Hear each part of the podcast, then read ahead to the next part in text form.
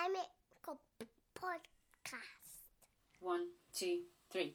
We are mothers and we are rising. We are, we it's are our children. We are compromising. We are mothers and we are rising. We are, It's our children.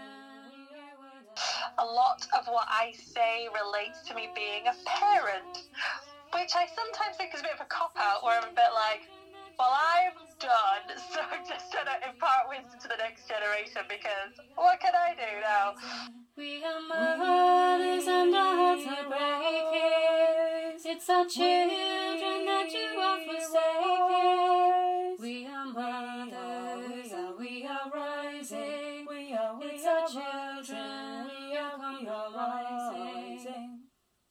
That song was written by Chris O'Chellan and sung by Chris O'Chellan and her sister Alexia Chellan, and they kindly gave me permission to use it on this podcast after I came across it online, and I thought that just fits perfectly for this episode, uh, doesn't it? Yeah. You gonna say anything, or are you just gonna nod at the microphone? Yeah, you're gonna nod at the microphone. They can't hear that. This would be a good moment to speak up. I do not speak on demand, mummy. Okay, fair enough. I made this podcast while I was at home with my baby and my toddler. If you're lucky, you can occasionally hear them playing or snoring in the background. I managed to record 100 conversations about the climate emergency around naps, feeding, and nursery pickups. But my children have been really present throughout the project. They're central to the motivations behind it and the journey that I've taken with it. I've picked out and edited together the parts of those 100 conversations which have really stayed with me, and I want to share them with you. In this episode, I've brought together ideas about adults raising children and children raising adults. It takes a village. Here we go. Yeah, it will be a very. We're trying to encourage the toys to take public transportation, so we're building a really good train infrastructure around the living room. Yeah. Trying to discourage the dinosaurs from taking cars. And it's going to be a one big one.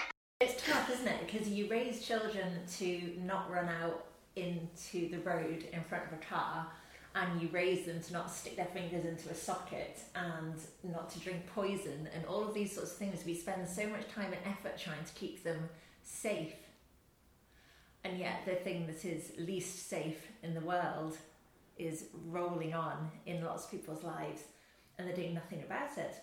So for me in my own journey, something is changing and it's tangible and it's practical and it's interesting. The world, I'm not sure um, if I can save it. But I think that's part of it is like almost like the realizing that you, you can't do that on your own. Yeah. So And actually, also, yourself with the other stuff it makes it more possible for you to do it as part of a collective action or but it's also maybe about the realization that maybe we actually can't, and coming to terms with that as well. yeah, yeah. um, which is difficult, um, and I'm not sure I'm there yet. But it's that's um, yeah, that's Yeah. a, that's a thing. I think that must be like um, maybe this isn't maybe it's not a nice thing, but a particularly difficult thing for parents. Yeah, it is. Like, because yeah, I think yeah, that's when it becomes hardest when I think about the children in my life. I'm like, oh shit. what about you guys? What have we done? Yeah, I feel like I can face for me if it was just me, but there's mm. something about mother that has made me feel differently about it. yeah. Well, your mother and father, who I know well, felt the same about you and your brother when you were little. You're still here.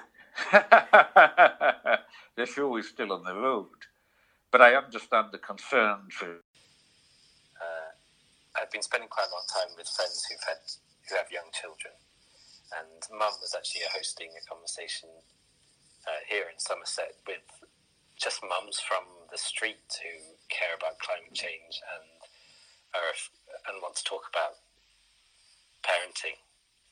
Uh, and so there, there's a lot of conversations about how we communicate things with children and um, how we support them, and also how we deal how we deal with our own sense of despair or regret or having not done enough or that holiday that I took the other year or all of those things that um, are kind of uh, projected onto these incredibly open and uh, curious and like hopeful Yeah, beings, you know. yeah.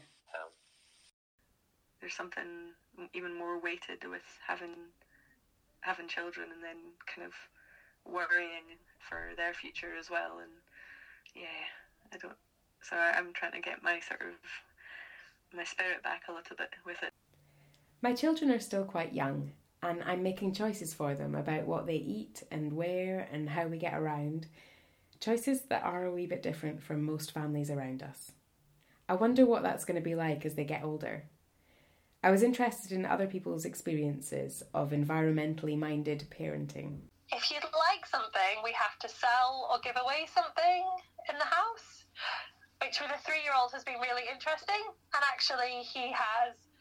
And so, as part of that, this has become like this bigger conversation where, because he wants a scooter and he currently has two bikes. Like, this isn't interesting, but he has like a kind of uh, balance bike and a pedal bike, and the pedal bike's a bit rubbish. So, we're like, well, you can have a scooter if we get rid of the pedal bike. And then he was like, nah. And then it led to a bigger conversation about actually why it's really important to have secondhand stuff. And most of his stuff is secondhand, but also what charity shops do and how some people don't have as much stuff as us. And then this has led on to this like, we're just talking more and more about the news and about like so sometimes you know he's been in a lot of protests. He knows like that i don't like donald trump. But um as part of this kind of really micro transaction in our household we're having these like bigger conversations about why some people don't have as much as we do. And you know what? Life isn't quite fair. So because we're really lucky in loads of ways we do what we can to make it fairer. And then um that kind of goes for the environment. And that ties in a lot with how the world is going to be in the future. And so it's really, it's been really interesting on this like totally micro little scale. But, and I realised that's actually had an impact when he was recently offered some toys and he was like, yeah, I don't need those. And I was like, you know what, if I achieve nothing else, getting somebody in the next generation to go, I just, I don't need as much stuff. That is a positive thing, right? It was one example, and I definitely had a lot of stuff. But I was like, slowly, slowly but surely, we just, and it's not like a depriving thing, it's just uh, appreciating what you have thing. My son's very used to it because he's been brought up with it. Um, and he knows that there's certain things that's just not going to happen. I mean, he's away at university now, so if he wants to eat junk food and go to various fast food places, that's on him. But he knows that if he comes home here and he says, just for example, I want to go to McDonald's, he knows he's going to get laughed at because that's just not going to happen. I'm lucky that he's not into like fast fashion or anything. He's more like, oh, is it practical? I'll wear it. He doesn't care whether it costs like five hundred pounds or five pounds. You know. Tell me your tips for parenting, ecological parenting then. Um, perseverance is a big one, and I think not giving in to peer pressure and just explaining to your child that okay, that might be fine for so and so or his family, but that's not how we do it. Leading by example, because there's no point me saying uh, to my son, like for example, a big thing us was uh, we boycotted anything from Nestle. Um, there's a, a baby milk action group. and They've had a worldwide boycott on Nestle for, for years, and if I was to say to my son, no, we're not buying those sweets because they're Nestle, and then you know, a week later he sees me sneaking one, that's that's no good. So if you make a rule, I think sticking to it is a big one. Um, and also, there is nothing wrong with buying second-hand clothes or second-hand toys. um, and accepting hand-me-downs. Tell you what, Ravi keeps me and Nick on the straight and narrow with palm oil. It's brilliant. I mean, he is crumbling a bit because at the moment he's, he's developed this likeness for Cadbury's twirls, right? And he can't quite stop himself from getting the occasional twirl because it's his favourite chocolate. But he is absolutely vigilant in shops and will not let us buy anything to do with palm oil. He's, he's, he's been conditioned to not go in Nestle, which I got from my mum, actually. So that's interesting. That's come right down from her because she was vigilant about Nestle when I was a kid. My dad, you know, was an environmentalist, and he hmm. he believed in, in the in the concept of ecosystems, and he he really introduced my brother and I to how ecosystems operate by by getting us outside, by providing us with educational experiences to interact with the natural world as part of the natural world rather than uh, you know separated from it. Um, so that that has been a huge impact upon my behavior and upon my choices and, uh, and upon how I how I view myself uh, as a living being. Um, and then you know much more recently uh, when I when I lived in Kenya. Um, I really got a chance to, and then also when I was living up in Boston in more urban environments, because I mostly grew up in rural ones, I just became much more aware of, of what my dad was really talking about in terms of, of uh, how humans, you know, are, are again, part of the, the natural world, not something that is separated from it. And a lot of times in these urban places, when you're around other folks who haven't been raised in those sort of ecosystem mind minded uh, orientations, they, they're just consuming products and consuming um, resources uh, without any thought or maybe even ability to realize what it is that they're doing in the long run through their habits. A lot of my climates were interested in how we talk with younger people about the climate crisis. Here's the perspective of some of my younger climates. And one of the things, because I've taken geography um, and we're currently doing malaria, and I didn't, I've only learned about this recently that because of, it's not something you think about, but because of the way the temperature is changing, um, malaria is strictly sort of along, like in between the tropics of Cancer and God, I can't remember the other one. Probably should because I'm having a test coming up soon. But anyway, um, it's sort of along that middle sort of line, um, along the sort of equator, but um, because it's the ideal um, thing, because malaria is spread through a specific type of mosquito, specifically the female, and um, the Anopheles mosquito, and it's the pregnant woman, female um, mosquitoes who spread malaria. But as the temperature is changing in so many places, it's gradually going to start spreading out away from the equator so that we could have malaria in Scotland um, in the future at some point because suddenly these mosquitoes can live there, can live here because it's the right conditions. And so I think I didn't realize that this was a thing. I didn't realize, oh, it's not just the way the environment's changing, it's that diseases that haven't been anywhere near us can suddenly affect us. Yeah.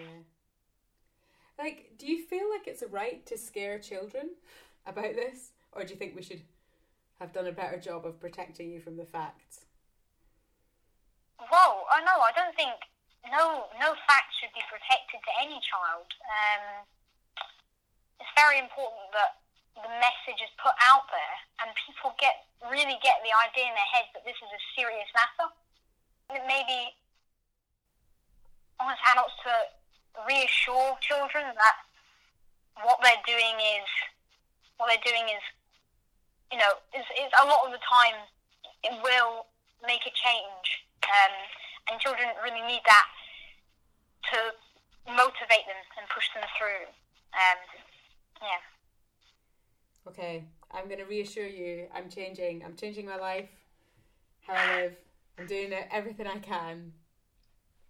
Yeah, and I mean that actually. So that's good. I hope that helps. But I'll I'll see if I can get lots of other people on board as well, because it's going to be important. So in schools as well, like some people can come in for talks to more to discuss the matter, and yeah, I just think maybe like experts and people who are very passionate about the uh, crisis just to come in and it doesn't even have to be for a while. It could just be 15 minutes, 10 minutes. Just talk about what's happening and what we can do to make a difference. I think it would be good. And do you think that we should shelter children from some of the harsher aspects? I think it's uh, it's almost like a coming of age thing because you wouldn't tell your two year old daughter all about it because one, they probably wouldn't understand, and two, it's it's something that it comes more of a reality the more you grow up because the closer you get to like so I'm in secondary school and so now that I've been from S1 to S2 it's just getting a wee bit closer to when I actually finish school and that's just coming a wee bit more of a reality over a space of time. So I think think about the best age would be yeah like P6 7 secondary school just because then they understand what you're actually talking about rather than chatting about to a bunch of P1s. I mean, sure, some might understand, but I'm not sure they'd understand the scale of it. This is Harper. Harper has been watching Blue Planet. Cold. And there was a scene where it was walruses, and the, since it, the waves were coming in more and more rapidly, they were actually climbing They were actually climbing like scaling 50 foot cliffs and stuff like that to get away from the water. But it just kept coming up and coming up. And then they had to get down, and it was just a horrible scene of them trying to get down, and it was just awful. And it was, it really affected my view on it after that. Yeah, sorry that that is that sounds horrible to watch. Mm-hmm. That's going to stick with you, right? Uh, yeah, it was, yeah, I was with my mum, so it was fine, but it was just, it was so horrible to watch that it really just put it into perspective. Of course, many of the young people have been striking, and I spoke to lots of people about that. The school strikes have been a real inspiration to me, and we featured some of these conversations in episode one. And I'm interested in where that goes next. How are we talking about it, adults and young people? They are, you know, they're, they're really engaged, and I'm very pleased to say that their new head teacher at school, she's doing their term's topic from now till Christmas is all about our um, our our common world, and so they're doing a lot of it. All of a sudden, they're doing a lot of it at school, which is really great. When did you start talking to your kids about it? Well, um, it was hard because at first I was really nervous and scared because I was feeling so nervous and scared. And then I realized I started talking about some things and it would come out like just all terrifying, a bit doomsday and stuff. And I was like, right, I need to rein that in because nobody wants to hear that, let alone a child. Um, but at the same time, I don't want to pretend it's not a massive problem and an emergency because I, you know, I want them to be as fired up and as you know, they need to demand more from us adults who've not done enough. You know, I also think you can kind of focus in on some of the small things with with kids. You know, like the like they're very into um, trying to avoid plastics, and they you know they try and do their best to do this and that. And these things won't change the structure, but they are really important. They're all it all leads in. But also, I just think as well, just just talking about sort of justice and fairness. It's when it comes up, but I don't. We don't sort of sit around the table and have big, big conversations about it. Another another way we do it is like we are trying to cut down our meat consumption. So I'll say, you know, we're not having. We're, we've only having. Mummy's only bought two meat things this week. What are the professionals saying about it? I was lucky to speak with Emily, artistic director of Ecodrama, who's a company that make children's shows and creative learning projects that embed sustainability and ecology at the heart of the experience. And also youth empowerer Ben, I hope you like the title Ben, and Catherine, a biology teacher, about their experiences of conversations with young people about it. Um, I had a little mug um, that when you poured hot water into it, the mug had a print of the world on on it, and when you poured hot water in, parts of the um, the coastline began to disappear, and so I sort of used that as a way to demonstrate what global warming meant. And this is the most sciencey I ever got. And I noticed a little boy. I, I did this workshop generally for sort of P four to seven, and I noticed a little boy, his lips just beginning to quiver, and he looked absolutely mortified and like he was about to cry when when I sort of demonstrated this, and I just came away thinking that that's not right. This is this isn't the way to to do this. I think we talk a lot about this in the company, just about at what point do you present statistics that are kind of overwhelming, almost like um, when you, you hear stuff about um, in, t- in nine years' time, you're talking about catastrophic kind of things happening or sea levels rising or these kind of things I think generally try and avoid for anything age P7 down. And that at primary level it's more about um, nurturing the connection to nature so inspiring qualities of, of wonder and curiosity and um, care for the natural world. And if you you build on these foundations um, build that love for wildlife and for for trees and plants and whatever it is that your your theme is that that's surely got to be a way in towards building on that in their teenage years. Um, if you've got that love there because if they have no connection with it then how can they, they even begin to, to care for it? Um, so I, I guess that's with a kind of early years focus and sort of early primary that's what we've been trying to do. I feel like the focus of our work has, has moved away from anything like that just to kind of try try engage engage the heart more rather than um, fear. Because sometimes these things can feel so overwhelming. But there is a responsibility that we have to speak truth as well, which yeah, is yeah. emotional. And I, I was speaking to Lily on this podcast who's 17 and she was saying that she, she studied, you know, human, is it called like um, food science and technology Oh, or something like this at school. Yeah, And they, yeah. they learned 16 different ways to chop an onion. Ah, But they didn't learn any truths about farming practices and modern farming practices Mm, in terms yeah. of the, the horrors of animal welfare and the way that yeah, um, yeah. you know the Amazon's being cleared for soy Yeah. production that feeds cows and the environmental Yeah. impact of meat versus uh, and like Yeah. none of that was covered. yeah. So there's a responsibility there indeed. So, so what I'm working on this summer is to set up a project. This is kind of what I'm thinking about: is to work in secondary schools and do a lunch club in schools where there are individuals who feel really engaged. Um, that would be led. The, the content would be led by them, but it would have an empowerment angle, um, and it would be like a ten week lunch club where they could come along and there would be kind of stuff around climate change and the facts, but um, most of my work is actually around um, youth empowerment um, through storytelling or um, just very, very broad stroke um, mentoring and supporting young people, and uh, and to hold a space where they can feel like their voice matters. Um, because if you just give the facts, like I said this already, if you just give the facts and, and no avenue for putting that energy somewhere, then um, there's nowhere it can go other than um, like depression, anxiety, or deep, deep denial. And I don't know how. I do not. I, I need to speak to more 14, 15, 16 year olds who are sat sitting exams with the knowledge that the system that they are being spoon fed into is just like is denying the facts of of the massive dangers we're facing. Is what I mean. Without so they they're devoting their lives to passing.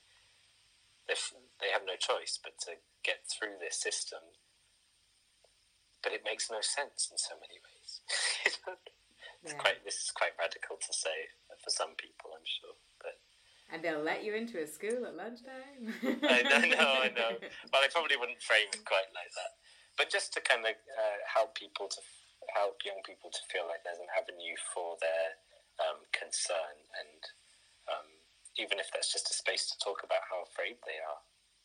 Essentially, it would be a pilot where they would then create resources to, to train other schools up to lead these kind of. um, in my class this year, there's some kids who were like, they really wanted to do something about the carbon dioxide levels in the atmosphere and they wanted to explore which variety of moss or grass or algae were better at absorbing CO2 than another.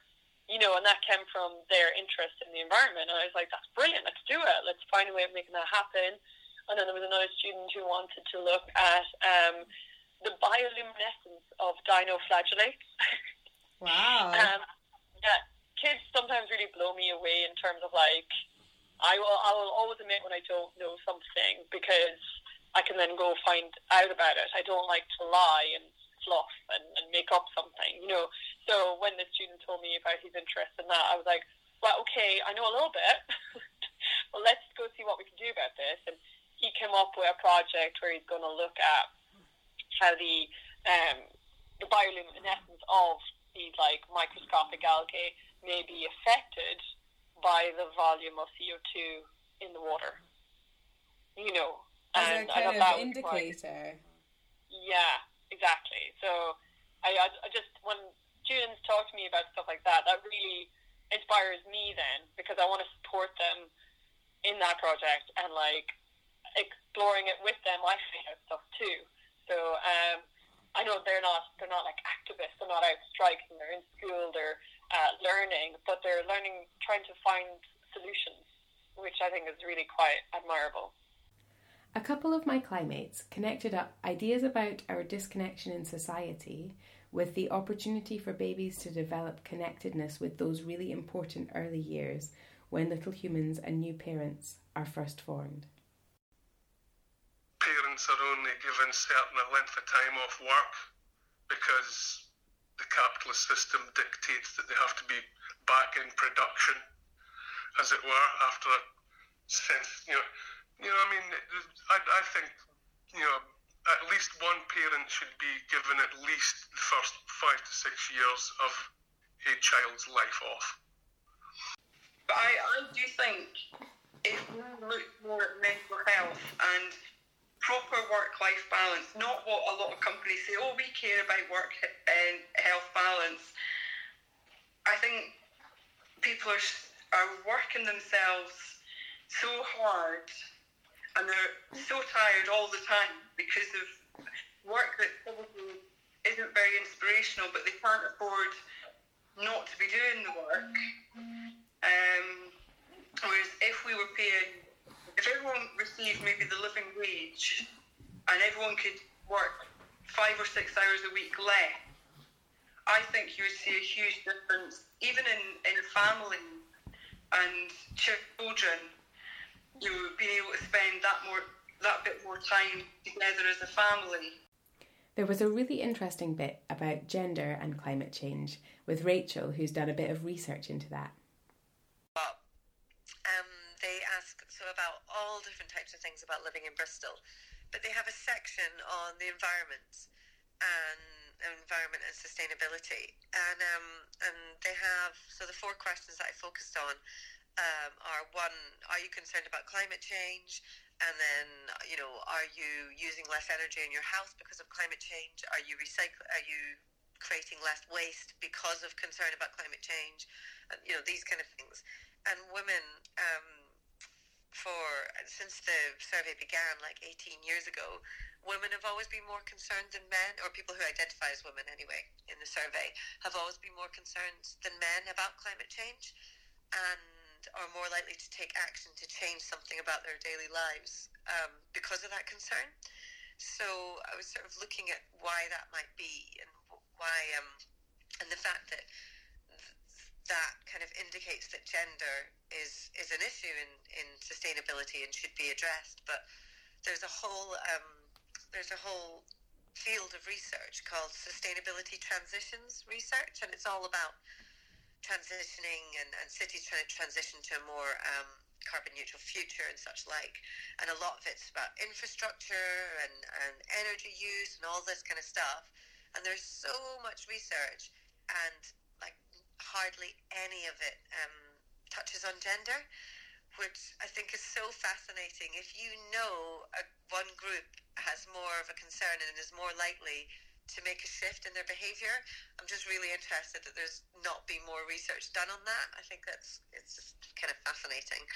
Um, I mean, it, it just kind of exemplifies the whole sort of um, you know like uh, the sort of male-led male-led research groups and male-led technologies, and there's various different um, ideas behind it, which are like one of the biggest ones is perception of risk.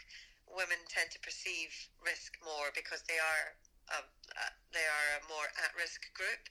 Um, obviously, that includes. I'm talking here predominantly about white men, not men of color, or um, and, and and tend to be of a higher class as well. But and um, and then just gender socialization as well. That um, we, you know we're so obsessed with gender in our cultures, and we like to tell girls how to be girls and boys how to be boys, and that will have an influence as well on on um, characteristics, if you like, about concern and whether or not um, you should be the sort of affection, if you like, Mhm. socialization. And then the, another thing that was quite interesting is that men tend to um, put more um, faith in technical fixes for things whereas women tend to prefer mitigating at source. So um, men are more interested in sort of like recycling projects and great technology for recycling, whereas women are more likely to just reuse something, which I think is really interesting and something that should really be honed in on. Because I think uh, with all of our sort of climate activism, the message, you know, I think the message of recycling is really out there, which is wonderful, but we need to just reuse before we recycle. And we need to consume less. We can't just keep going as we are and get an amazing technical fix. We need to look at the source, you know. What should be going on is offering all parents four day weeks so that, you know, they've got a day each week to focus on their housework and, you know, or their family life or their, you know, all these things that we need. Um, but instead it's just like upping the ante the whole time. So really all we've done is make it much harder for ourselves because we're trying to fit in a job as well as all those other things. And then there's the, the wonderful mum guilt that comes that you're not doing enough, this, that, next thing. And then add on top of that the eco guilt where you're like, oh no, I just bought all this plastic again. But of course, you've got to feed your family and you've got to feed them before 10 o'clock at night. So it happens, you know. And um, yeah, I think we, we need some serious restructuring of our approach to and, and and what's reasonable. I think we just need to slow our lives down a lot. Yeah, I don't know. I have you heard of um just before I go the, the um podcast Mothers of Invention. No. I can highly recommend it. It's a it's a great podcast. It's called Mothers of Invention, and I love it because it's um it's all about climate issues, but it's also really kind of uplifting, and it's also funny. so Okay, that's brilliant. Yeah. it's a good one. Yeah. I like I like to recommend that to people because I feel like it, it deals with really difficult issues, but actually you feel good when you listen to it, which I think is important. So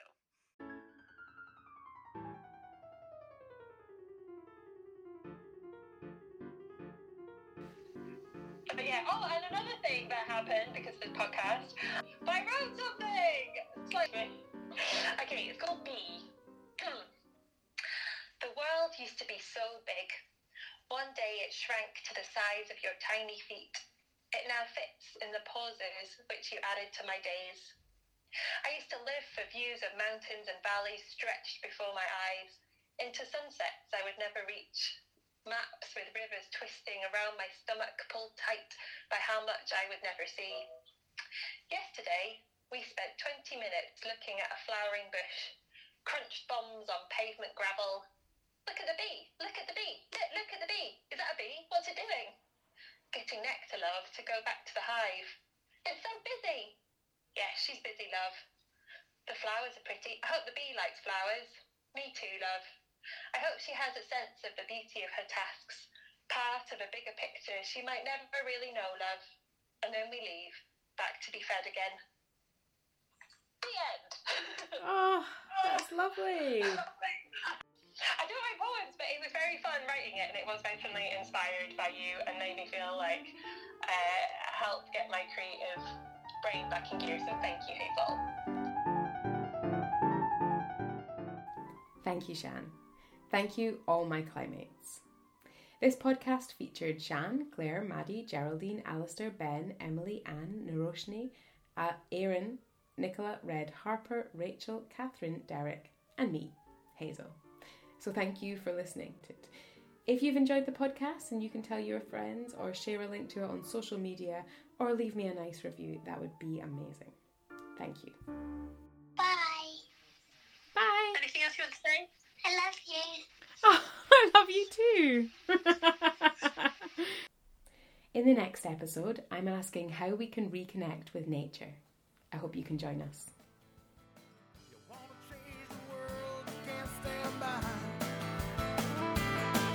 And just so you know, man, it starts inside.